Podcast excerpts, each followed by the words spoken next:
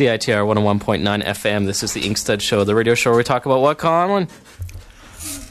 Comics, There we go. graphic novels, whatever is the trendy expression of the day. You know what's funny is actually uh, I was talking to my uh, one of my professors at school um, about I've lent him Palestine and I lent him uh, Safe Area Goražde and he's read Maus, he's read Persepolis, and for one of my papers I'm planning on doing in school is going to be on uh, Chester Brown's uh, Louis Riel um, and about libertarianism in it. And he uh, said, "Oh yeah, yeah, libertarian uh, comic," and he felt all bad saying comic. I'm like, "That's fine. I actually prefer a comic because it uh, feels less flighty." Uh, this is the Inkstuds out of UBC CITR 101.9 FM. It's a sunny day in Vancouver. I'm loving it. Are you loving it, Colin? Yes. Our guest today is Dave Sim. He is the man behind 300 issues of Cerebus. Um, and he has two new projects coming out. Uh, specifically, uh, for the majority of the discussion, will be Glamourpuss, which would be the reason we played fashion, because Glamourpuss is about fashion.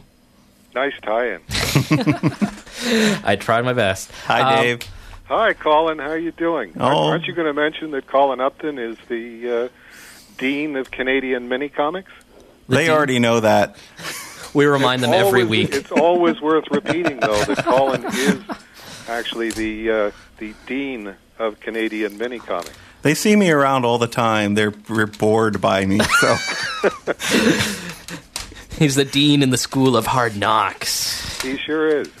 Um, and also for people uh, more tie-in because you know we're in Canada, proud Canadians. Dave is a Canadian as well, so he's uh, you're a bastion of uh, Canadian cartooning, one might say.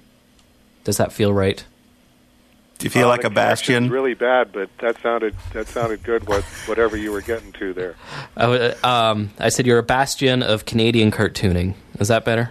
Okay, that's good. Yeah, I just, I yeah, just everybody can huddle around me when times get bad. uh, feel the warmth. That's what a good bastion is all about, as far as I'm. That was bastion that you said. yes. Okay. Yes. Like I say, it's a bad connection. I just wanted to make sure that was that was how that ended. Bastion. Yeah, no, uh, we'll, we'll we'll save the uh, negative comments for uh, another day. Okay, when I'm not here.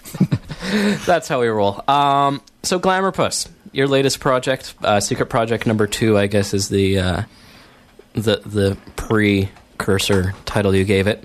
Um, you've been doing a hundred, I get hundred hours of online exposure, submitting yourself to the uh, wide Yes, world that, web. Uh, that ended yesterday, and uh, now, uh, right now, I'm in uh, Columbus, Ohio, for the uh, uh, Space Small Press and Alternative Comics Expo, uh, March 1st and 2nd. And uh, I'll tell you, uh, for somebody who doesn't have uh, internet and uh, doesn't have a television, uh, I am just starting to realize how badly hypnotized you get after a hundred hours of, of staring at a computer screen for an entire month. Did it surprise you doing this? The the online message boards was it what you're expecting, or was it something different, a different beast altogether? Um, I didn't really expect anything because I uh, the only other time that I had been on there was uh, in March of 2004 when the the week that uh, issue 300 of Cerebus shipped, uh, I went on the um, the Cerebus Yahoo discussion group, which is really the the preeminent group of people who are uh, uh, the most devoted uh, uh, Cerebus readers, and I went on uh, live from uh, from the Kitchener Library for uh, I think about two hours. So uh, that was really the only other experience that I had, and it was uh, it was a little weird then, and and it hasn't gotten any less weird since then. The one thing I noticed, I didn't partake in the message board exchange. I don't want to talk too much about message board stuff because really it's not that exciting. But it seemed like it was just the same people in different locations. Yeah, there was. Uh, there's there's a lot of duplication, and there's um, uh, one of the things was that I was doing it uh, live from uh, a comic book store in Kitchener, looking looking for heroes uh, on Ontario Street South, and um, so I was I was sort of confined by their business hours. They they were open till six Monday and Tuesday, and then uh, uh, seven o'clock Wednesday through Friday, and that's really uh, the time when everybody's at work and it's supposed to be working, but uh, uh, a few people were uh, stealing a few minutes here and there to to ask pertinent questions. But then they, I, I imagine they'd vanish back into their workplace and then come back and check 40 minutes later to see if I got to them or not. Mm-hmm. Um, it's now, an interesting experiment. It, it, it's, do you think it's something to be repeated, or is it just that was enough? We'll see how many Glamourpuss I sell. if uh, if sales go through the roof, uh, yeah, I'll probably uh, I'll probably take up residence on on the internet on uh, on a percentage basis. Uh, nothing nothing I like better than uh, than sales at a computer screen for a hundred hours. It's good for you. Well, it's, it's solid, yeah. It's uh, some people's lives. It's mine sometimes, unfortunately. But there's something wrong with me. Um, so Glamourpuss. Let's just get right into the meat of it. What is Glamourpuss? Um, you know, it's you've been it's doing basically an excuse for me to uh, draw uh, fashion models in my best Al Williamson style. Uh, it's one of those things that uh, having um, done a you know the world's first six thousand page graphic novel there um, there comes a certain point where uh, hey, if you haven't got uh, any street cred at that point, you're never going to have street cred anyway. So you might as well do the thing that uh, that you enjoy the most. And uh, uh, basically, that's that's that's the starting point. I want to draw uh, lots of photorealism pictures of. Uh, uh, very very pretty women uh, in very nice clothes, and um, uh, that really leads over to the uh, the Alex Raymond School. Alex Raymond, uh, in addition to uh, creating the uh, the more famous Flash Gordon, also did a detective strip called Rip Kirby, which was really the first of what I consider the uh, the photorealism uh, comics. Uh, so basically, what I'm doing is uh, uh, trying to trying to learn as much as I can about uh, uh, the drawing style that uh, that he basically invented. That uh, involves a lot of very thin brushwork. Uh, most of the work that I did on Cerebus uh, was done with uh, with the Hunt 102 uh, crow quill pen nib, some brush, but usually just for large areas of solid black or uh, um, any any line that I couldn't get uh, thick enough out of out of the pen nib. So uh, that's really on the technical side. Uh, the part that uh, that I'm enjoying uh, there is is really trying to understand uh, the thinking behind uh, the very spontaneous brush style that he did. And uh, I'm really not a, a spontaneous artist by nature, so uh, it's it's one of those. Uh, uh, it comes out a whole lot better if I I don't work quite as hard at it, but I'm such a hard worker by nature that uh, getting out of my way is my own way is is really the biggest problem so far. Well, it seems um, comparative the art styles between Glamourpuss and uh, Cerebus. I mean, Cerebus was very, I guess, loose. A lot of caricaturisms where you kind of over exaggerate uh, people, and then Glamourpuss, you're kind of working at confining yourself. Yeah, I mean it's uh, uh, of all the styles that I worked in, and on Cerebus, I really did move across the spectrum. Cerebus himself is uh, a cartoon aardvark, and then uh, it's all characters in uh, uh, in the real world, the funny animal in the world of humans idea that the late Steve Gerber came up with with Howard the Duck, and um, I would really move across the spectrum from uh, uh, doing a very realistic style to uh, caricature, and then uh, different kinds of caricature. I did some Al Hirschfeld style caricatures. Most of the time, I was doing. Uh, uh, a modified Mort Drucker style. Mort Drucker's the cartoonist who does uh, uh, the movie uh, parodies in uh, Mad Magazine. Um, but it really wasn't until um, pretty late in Cerebus. Uh, it's a 16 volume series, and it was in volume 15 that I ended up doing uh, a Woody Allen character named Konigsberg. And actually uh, there's an extended fantasy sequence in there where uh, Konigsberg is imagining himself in different Fellini and Bergman films, and uh, I decided to just go very literal with it and uh, uh, find books on Bergman and Fellini that had uh, stills from their movies and trace it off as exactly as possible and uh, that uh, that really scratched an itch. That was uh, look at me, Ma, I'm Al Williamson, and uh, that got filed away mentally. As uh, I think if I ever get back to doing this crazy thing for a living again, uh, this is this is something that I want to do. I don't know if that's just because I didn't get to do enough of it on Cerebus, but uh, I think uh, it's uh, it's really very very deep in my blood, and it's uh, it's largely a a forgotten, largely um, ignored, largely looked down upon kind of style, and uh, that's very strange to me because to me, uh, uh, Al- Alex Raymond on Rip Kirby. Uh, Stan Drake on Heart of Juliet Jones, um, Neal Adams on Ben Casey, uh, Al Williamson on Secret Agent Corrigan.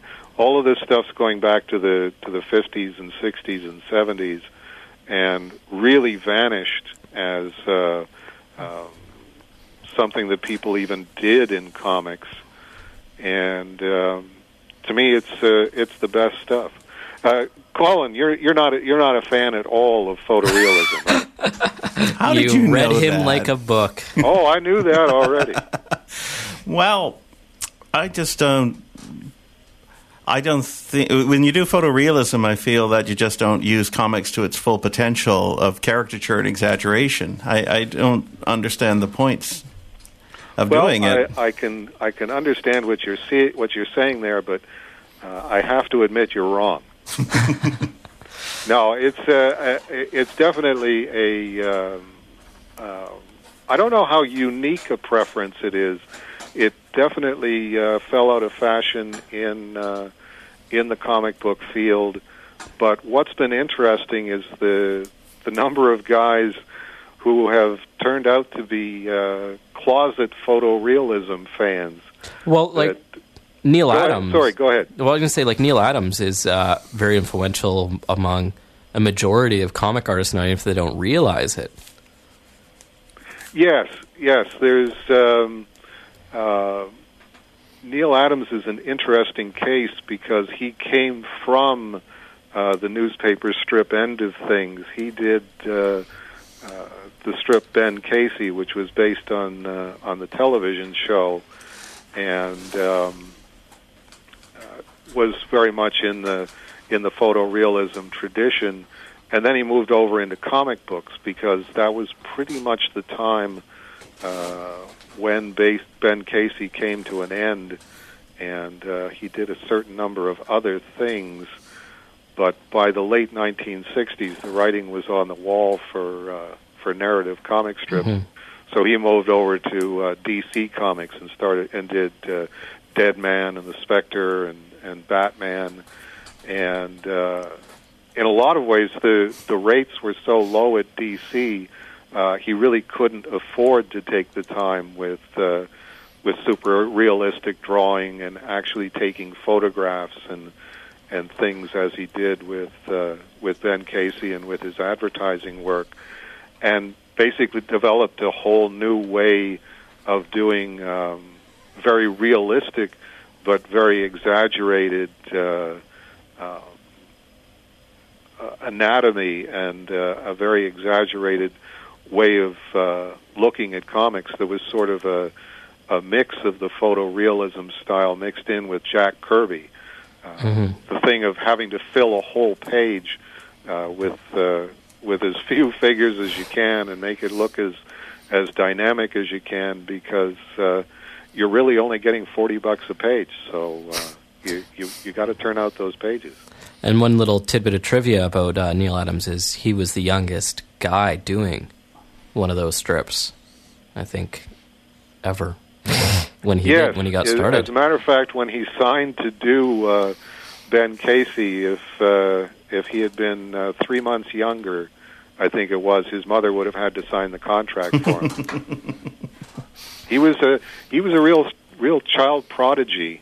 He worked at uh, uh, Johnstone and Cushing, which was uh, uh, an advertising agency that uh, specialized in doing uh, comics for advertising uh, that virtually got eliminated when when television became the preeminent uh, advertising medium.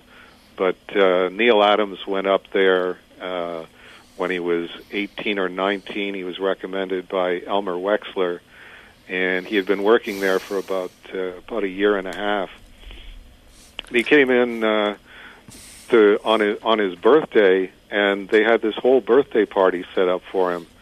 And uh, you know, they had drinks and and food and everything, and he's going, oh, you know, this is this is really great, but uh, but I, I really don't. Uh, uh, don't understand why you guys are doing this. And one of them put his arm around Neal and he said, uh, Neal, today, as of today, we no longer have to go home and tell our wives that we're getting our asses beaten by a teenager. he had just turned 20 years old, so Uh, he was amazing. Yeah, he, he Neal- is. He still is. yeah, we actually Neal was uh, one of the first guys I had on the show. I think within the first like three months, many a couple of years ago now, and I was very happy to get the chance to talk to him. So I, I was just wondering, with the uh, the photorealism, have you actually used models at all yet, or, or is all this from magazines and already existing photos? Uh, it's all from uh, from magazines, basically um, uh, looking at uh, at the photos in uh, in the top fashion magazines, and just trying to find uh, the models and the clothes that look the most like uh, an Alex Raymond or Al Williamson drawing, and um, because it's it's pretty labor intensive um, trying to for, well trying to get a likeness which is something that I'm trying to wean myself away from. It's it's not necessary to get an exact likeness it's better to get uh, as as pretty a drawing as I can so uh, you know there is room to uh, to change what's there but I prefer to work the other way. For, first of all, getting getting it as exact as possible uh, until I know how to do that, and then taking the knowledge that I get from that, and then start uh, start improvising or uh, or changing things around. Um, I'm still uh, I'm still using way too much pen for uh, for my satisfaction. Uh, the amazing thing to me about Alex Raymond and uh, and Al Williamson is that almost everything is done with a brush and a very fine brush, and uh, it's you've got the one chance to get the line right, and that's that's the only chance that you've got. It can take. Uh, No whiteout allowed. pardon me. No whiteout allowed. No whiteout allowed. Well, I I broke that rule pretty quick. I try not to use very much of it, but uh, but sometimes, boy, I, I gotta I gotta get that, get that whiteout happening, and uh, it's just uh, it's just dazzling to me that uh, uh, these guys could work as many hours as they did penciling and getting the the uh, uh, the image right in pencil, and then in order to get it to look right, in order to get it actually into the Raymond School, the inking has to be done very, very spontaneously, very, very Zen-like, very uh, you know Japanese calligraphy kind of thing. And uh, as I said at the at the start of the show, I'm not I'm not a real spontaneous kind of guy when it comes to to working on my artwork, but. Uh, boy you uh, if if you get it right if you can if you can just get everything pulling together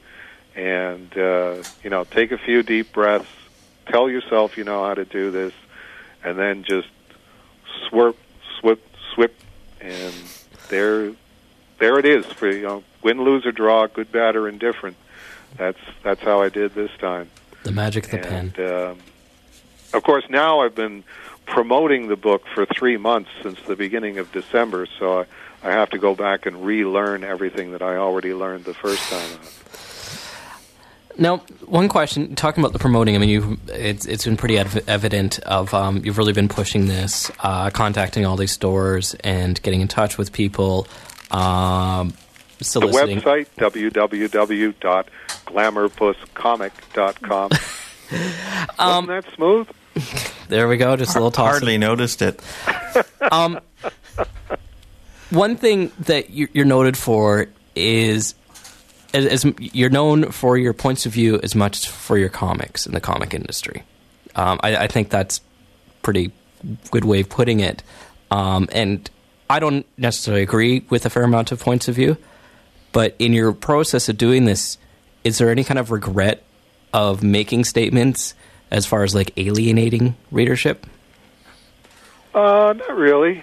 No, I think um, you know I'm one of those people that thinks there's not quite as much of a universal consensus everywhere in society on uh, on every point. That um, I don't think we're anywhere near as a society to um, being able able to even play with the idea of such a thing as being politically correct. Um, I mean, the abortion debate alone, that's right down the line. That's 50 50. And uh, if you've got central issues in society that uh, half of the population thinks one way and half of the population thinks another way, uh, I really don't think that it makes very much sense to say, okay, well, we've got that settled. Um, I think, uh, on the contrary, I think the the more that we talk about, uh, you know, different viewpoints, and the more that uh, that we can advance different viewpoints, um, you know, that's uh, that's what separates us from Iran. Um, I'm being careful because I don't want to get into the viewpoint stuff, to the like ideological discussion and stuff, because there's a lot of comics to talk about. Um, so just those that are listening, that's why I'm not following up with more. Maybe, um, maybe we can have another discussion another time. But we're talking about the comics, and um, there is some important comic work. And I guess my question is the other side to your coming up stuff. Is, I know it's something you're not planning on really discussing very much because it's very personal to you. Um, is the your project Judenhass? Um, working on that is Glamourpuss a kind of way of leveling yourself to take away from, I guess, the emotional impact of working on that kind of project? Uh, Judenhass was definitely a um, debilitating experience, but then uh, I really intended it to be that way. Um, being a uh, non-Jew, I definitely think that uh, uh, non-Jews around the world haven't really accepted the level of personal culpability for uh, what all non-Jews have been doing to Jews, you know, for for from time immemorial. Uh, the Shoah was definitely a culmination, but uh, uh, to me, it was under no circumstances uh, an exceptional uh, event. It was, uh, as I as I say in uh, the beginning part of the book, I think it was pretty much inevitable once you start looking at the at the history of uh, of, of the, the the non-Jewish world. Maybe Um, we should just let people gotten, know I've what. It, gotten the book done. It's a, it's an experiment. Well, you know, not just in uh, in the subject matter, but also in the way that uh, the artwork is done, of uh, trying to make use of the computer a little more extensively. In that the drawings are scanned in, uh, but there's also a lot of uh, uh, panning and uh, and zooming in. Um, I'm gonna I'm gonna have to I'm afraid quote a quote a website again. If you go to www.judenhass.com, J U D E N H A S S, and you look at the first uh, first page and pages, I believe it's three and four or four and five. It's it's an approach shot to um, uh, the railway entrance to Auschwitz-Birkenau, and uh, that's taken from one drawing. Uh, because it's been scanned in, you can just say, okay, you know, I've scanned in uh, this one panoramic drawing of that, and now I can enlarge that drawing uh, progressively. I think it's about 10%, 15% each time. And that creates the illusion that you're moving closer to it.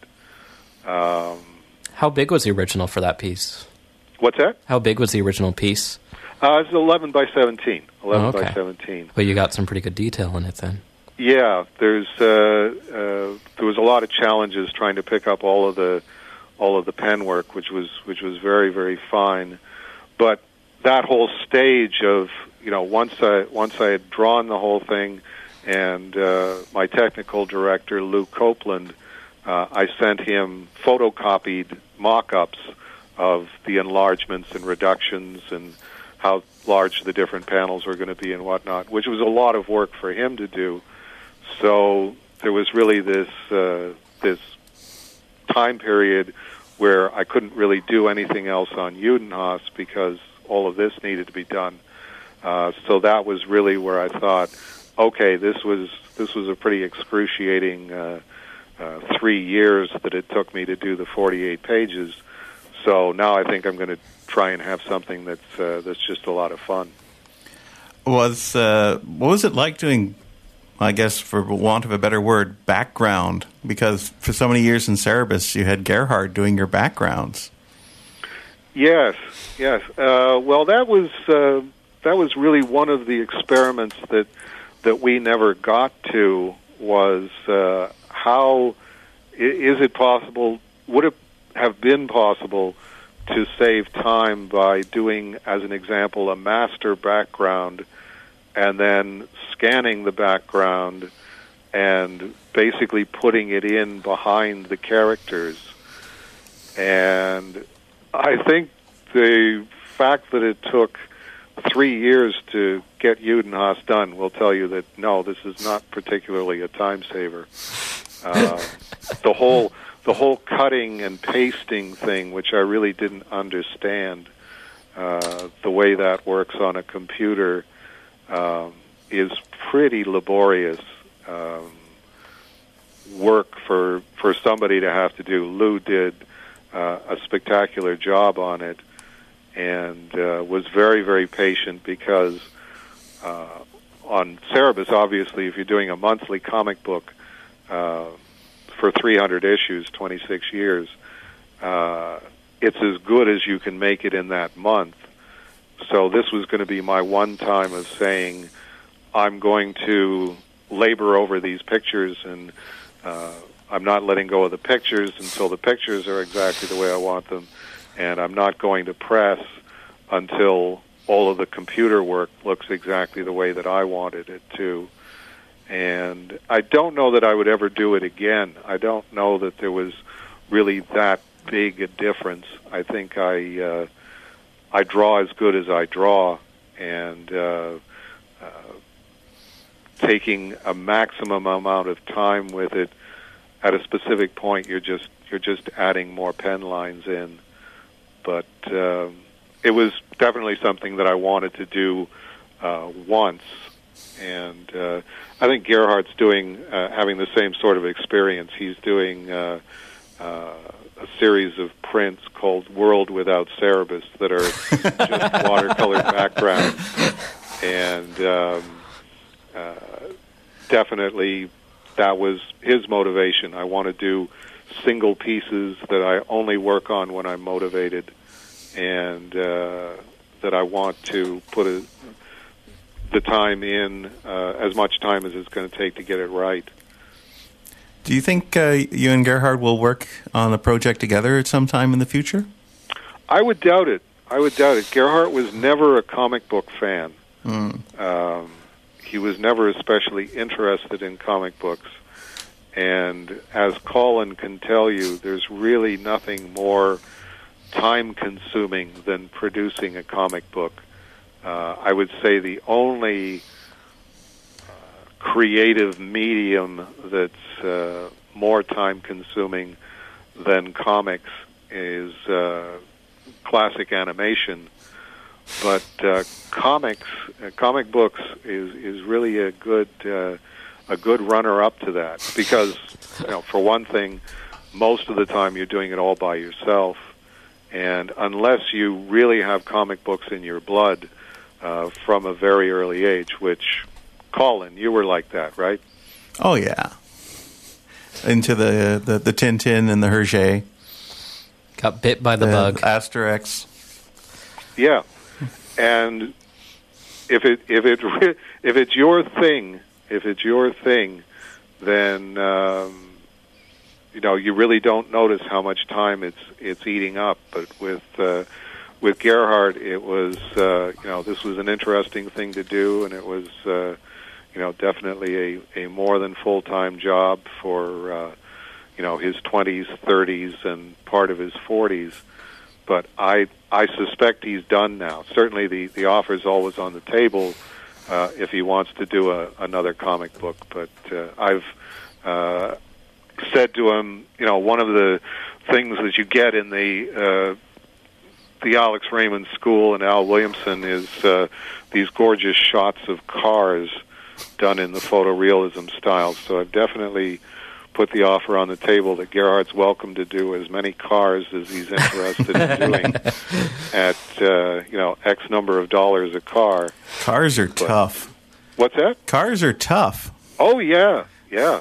I remember uh, Bernie Wrightson. I was talking to him about uh, uh, Swamp Thing number one, and I forget what the he had a sports car in there. I think it was uh, a Porsche or something like that and I remember him saying he will, he always wondered what happened to those guys in high school that that's all they could draw.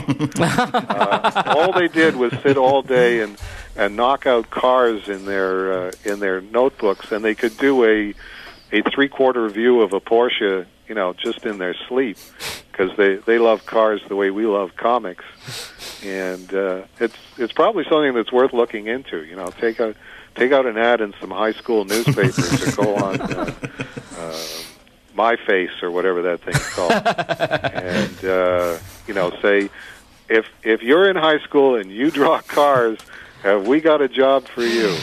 You can you can do cars in every comic book coming out right now. There we go. A whole uh, generation of Gerhards just waiting. now, the, the, same way that uh, that Ben Oda used to used to letter all of the newspaper strips. Uh, most of the cartoonists in New York had given Ben Oda the keys to their apartments, so he could just let himself in and uh, letter their strips at night while they were sleeping. Uh, we could just give this guy the keys to all of our places, and he could let himself in and draw sports cars. Maybe Colin will stop doing uh, historical comics now. I've just started. Fur further back than sports cars? Yes, well, Okay. we won't get into that right now because we're talking about you. Okay. It's all it was, about a, it was you, a Dave. nice try, though. Now, um, working on uh, Eden um, did you want the reason, like, when you started it, did you feel like your own personal skills were at a point where you could attempt an ambitious project? Uh, it was certainly a stretch. It was, um, I mean, the danger with uh, doing anything having to do with the with the Shoah, Shoah uh, is that uh, you don't want to trivialize it, and you don't want to commercialize it, and you certainly don't want to um, miss having the uh, the proper effect and uh, you know having people respond to it the way that you hope that they will respond to it. Um, it was definitely pulling a lot of a lot of skills together and um, having to look at it from as many angles as possible. Having to look at it not only um, as you need to do with uh, with comic books just as a medium. You always have to be looking at the pages that you've got done and looking at them through fresh eyes and always anticipating is somebody going to misunderstand what they're looking at here or is somebody going to uh, infer wrongly what it is that uh, that I was trying to imply here and there's such a variety of ways that that different people read different things that um,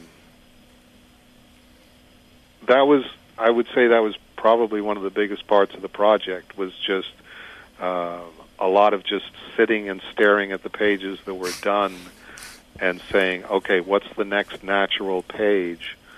And uh, what's the what's the best approach to that page? And does this do the pages that I've got done so far actually uh, say what I want them to say.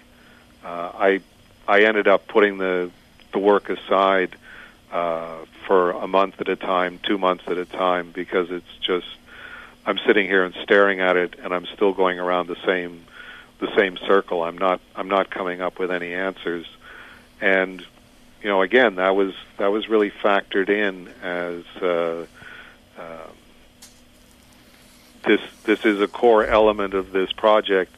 If I'm if I've been staring at these three pages for two weeks and I'm not getting any answers, then the only answer is to put the pages away uh, and then pull them out fresh a couple of weeks from now and uh, and see if I if I come up with a different answer.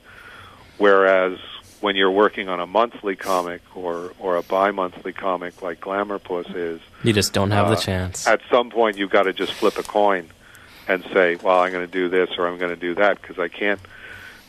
time's a wasting. I can't just sit here and, and stare at these pages. I gotta I gotta draw some stuff. Have you read about um, what Art Spiegelman went through after he finished Maus? Uh, yeah, yeah.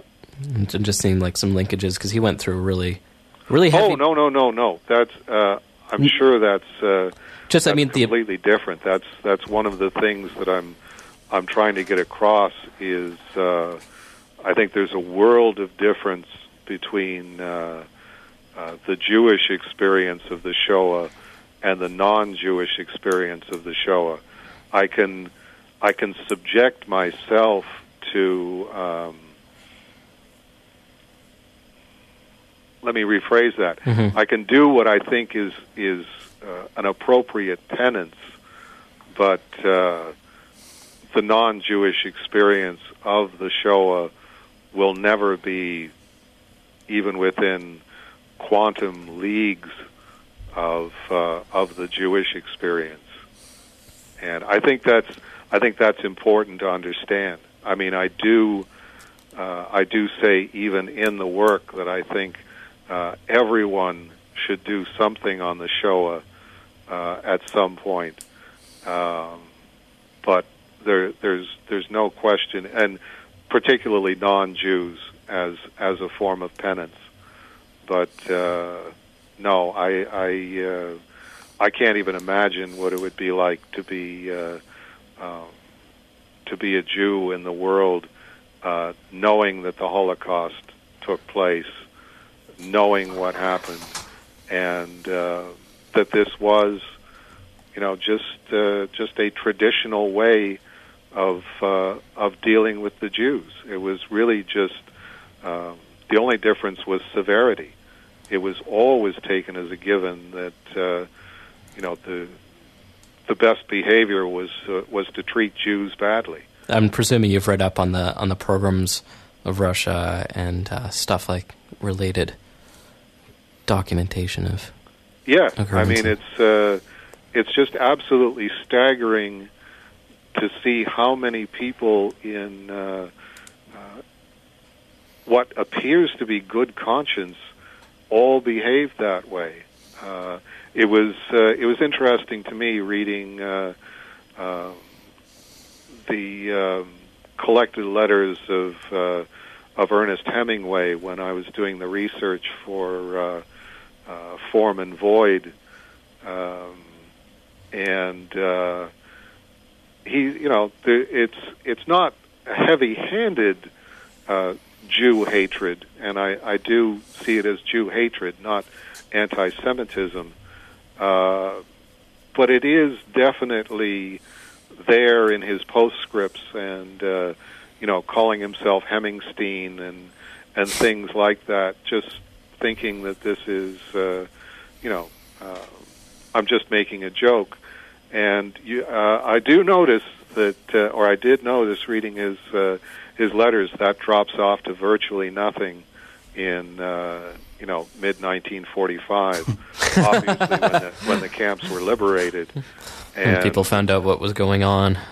yeah, I mean that's one of the things that I am trying to reawaken with Judenhass because it is very graphic. It is, uh, you know, there are a lot of uh, drawings that are done from, uh, you know, the corpses that were just stacked like cordwood at uh, uh, Auschwitz-Birkenau. Um, that we that's the part to me that we can't forget. The, you can't you can't start laundering um, uh, the Holocaust and uh, you know cleaning it up. They've already uh, cleaned up Auschwitz so that you know it's very it's a pristine looking place. It's a tourist uh, visitation area. and, area. Um, you know, I'm not sure that that was a particularly good idea.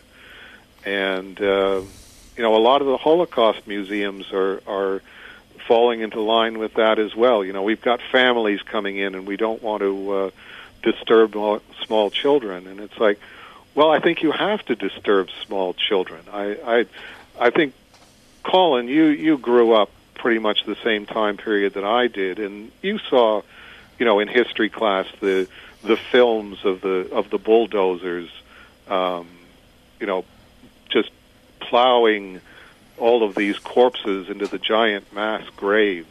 My uh, high school history teacher, Mr. Krieger, brought in, I think it was an uncle uh, who had escaped from Germany just before the war, wow. just before the camps. So, and he spoke to our class and, and told us about what it was like in, in Nazi Germany before the war.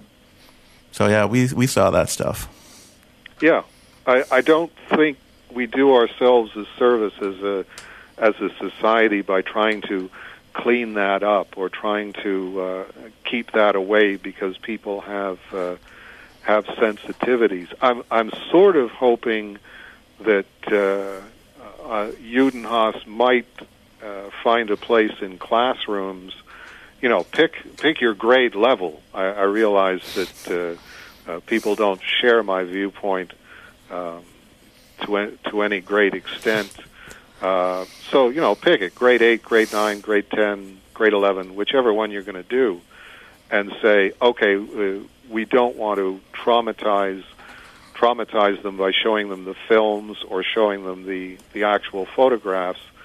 But these are drawings done from the photographs. You know, maybe that's one of those. It's it's enough of a step removed that uh, you know. I'm hoping a certain number of people will uh, uh, will see the logic in. You have to really look at what was done, not just uh, not just allude to it. Now, if people want to check out the book, they can go to the website j u d e n a s s. Did I get it right? dot com. Uh, J U D E N H A S S. There we go. Um, now, and also stores will have it available for people to check out too, won't they? Yes, there will be a uh, uh, an advance preview edition that's uh, going to be going to all of the comic book stores um, in North America. They should be getting that around March 12th uh, as part of Diamond Dateline, and uh, you should be able to go into pretty much any comic book store about mid March and uh, just ask to see the the preview edition of of Judenhass and. Uh, uh, as I did with uh, with Glamourpuss, I like to And we I have like to leave it up to the individual to look at it themselves. And uh, you know again win lose or draw uh, win place or show um, I'll uh, I'll I'll accept the the decision of anybody whether whether they want to buy this or whether they don't. And we actually borrowed uh, RX Comics edition today for bringing into the discussion. So I could look at the Glamourpuss, and we only have about I'd say seven or eight minutes left. So we'll ask a couple more questions about Glamourpuss. okay um, since that's the next thing coming out, um, the book reads like a dissertation on Al Williamson and Alex Raymond.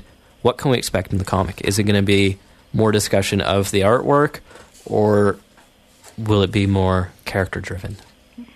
Uh, More recipes? So far, I'm about uh, two thirds of the way through uh, issue number two. At least what I'm trying to do right now is to have uh, sort of a 50 50 balance between uh, the fashion magazine parody, um, you know, that, that wonderful, wacky fashion magazine voice that uh, to me is just has just been begging for a parody. Um, I want to do about half the book that way, uh, but I don't think that's something that that would sustain uh, a bi-monthly comic book for very long.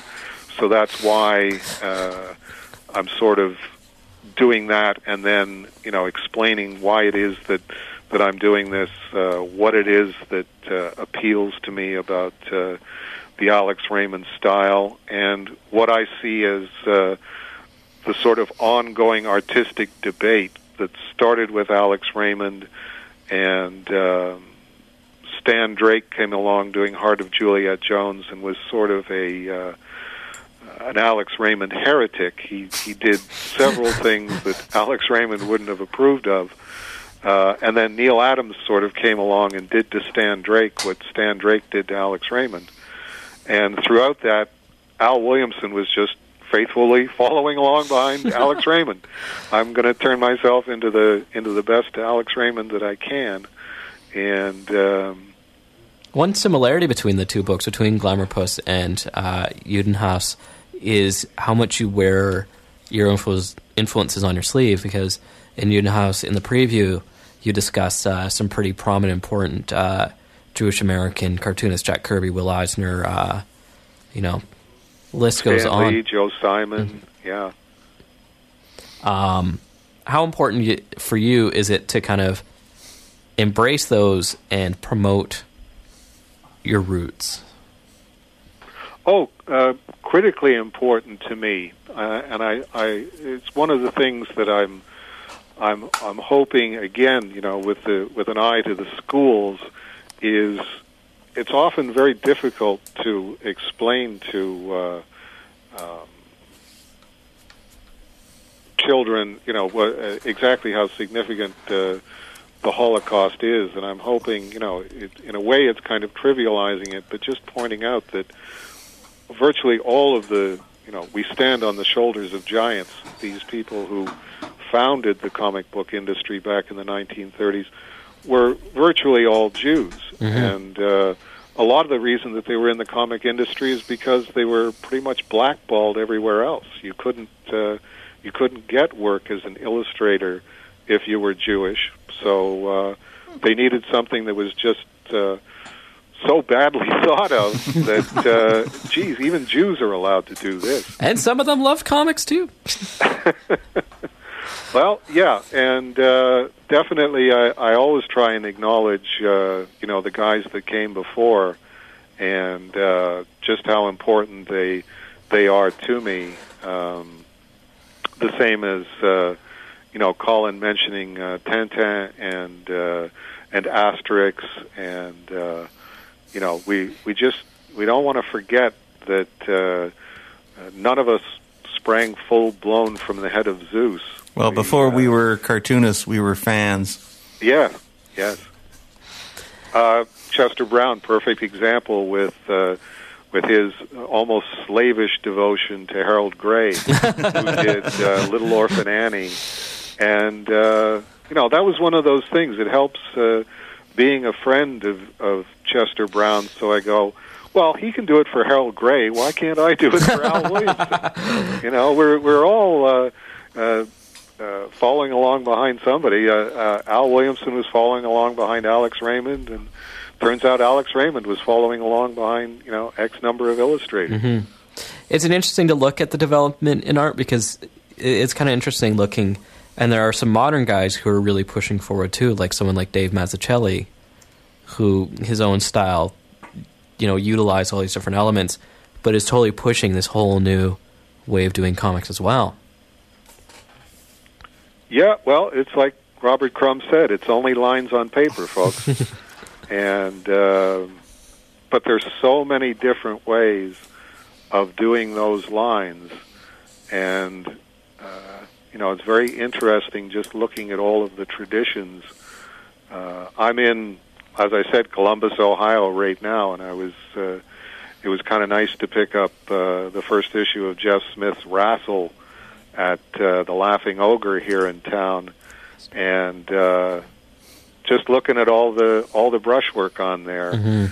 Uh, the people at uh, the Cartoon Arts Studies program at OSU uh, actually gave Jeff some of uh, Milt Caniff's old paintbrushes, Oh wow, Wow. and uh, yeah, that's one of those things that'll that'll bring you to the drawing board with a spirit of reverence. Good lord.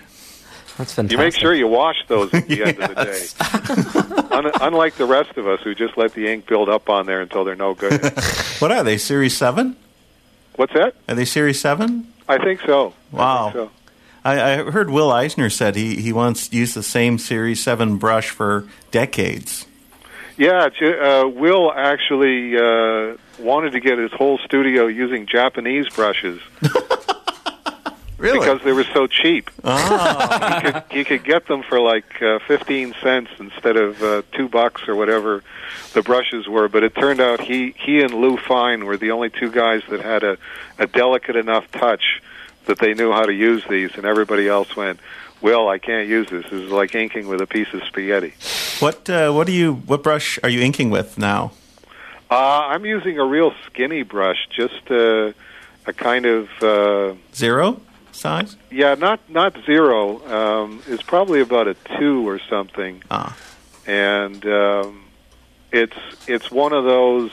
I think I found uh, the the thoroughbred dog in the uh, in the pack, which is always the problem. I went back to the same art store in Toronto uh, that Chester and I go to when I'm in Toronto, and uh, hey, I got to pick up like three more of those, and and I picked up a couple more, but I'm still using the same one, and I've got this awful feeling that when I use the other two, it's going to be no, no, that was just one of those uh, A double plus brushes. That the you- magic brush. the magic brush you only find find once in your life. Like Barry Windsor Smith and his magic pencil that he wanted to have framed.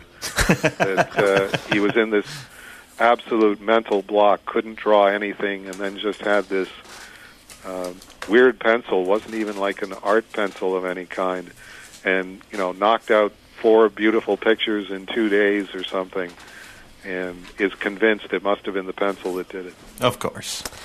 I want to thank you, Dave. We have. Oh, thank it's, you, it's, Robin. It's uh, the end of our hour, and I have the next show staring at me. Um, thank you so much for taking the time with us, and I uh, look forward to uh, Judenhass and uh, Glamourpuss. And uh, for those in Columbus, I guess they can see the art from Judenhass uh, at Space. Yep, they can uh, check out the information on uh, on the web at uh, Back Porch Comics, or they could just Google space. And uh, They might have problems uh, googling space. thanks for having Colin as part of this. Oh, Uh, Colin's a- the, the dean of Canadian mini comics. you, you know, but Chester was doing minis before him, though. Well, yeah, yeah, but uh, Are you sure of that? Eight hundred and fifty thousand of them. Yeah, no. Chester stopped after I think seven or eight. Yeah, I, I think I just really pissed off Colin. So, no, Colin is a regular uh, host of the Inkstuds. Yeah. and he's a he's an institution here. Nice talking and, to you, and you're darned lucky to have him. He reminds me every day. Thanks, Dave. Thank you, guys. Have a good night. You Bye-bye. too. Thanks. Bye bye. Um, cartoonist Dave Sim uh, talking about his books. Um, as, as I said before, I don't necessarily share a lot of the same viewpoints as Dave Sim, but he did do a lot of good comics, and um, I think uh, it's important for us to discuss them. And uh, yeah, enjoy. Uh, up next is Crimes and Treasons, and uh, yeah. Oh, oh, next week I should mention what's on for next month. Uh, we do our uh, Women in Comics month. So uh, every March we interview nothing but women. So next week will be um, Françoise Mouly, uh, co-editor Of of Raw Raw, Raw magazine, as well as uh, her own line, Toon Books, comics for kids, and uh, Phoebe Gloeckner will be on next month. Diana Schutz, um, Megan Kelso, as well as a whole slew of exclusive online interviews, of which I will post the first one on Saturday. Um, surprise, surprise. Who will it be? Thanks, Dave, for joining us. Uh, up next, Crimes and Treasons. And uh, yeah, bye. One, two, three, four, action. She's a glamour girl, she stands so still, wears a feathered bra, her hair so high. It starts to sway when she brushes her teeth five times a day.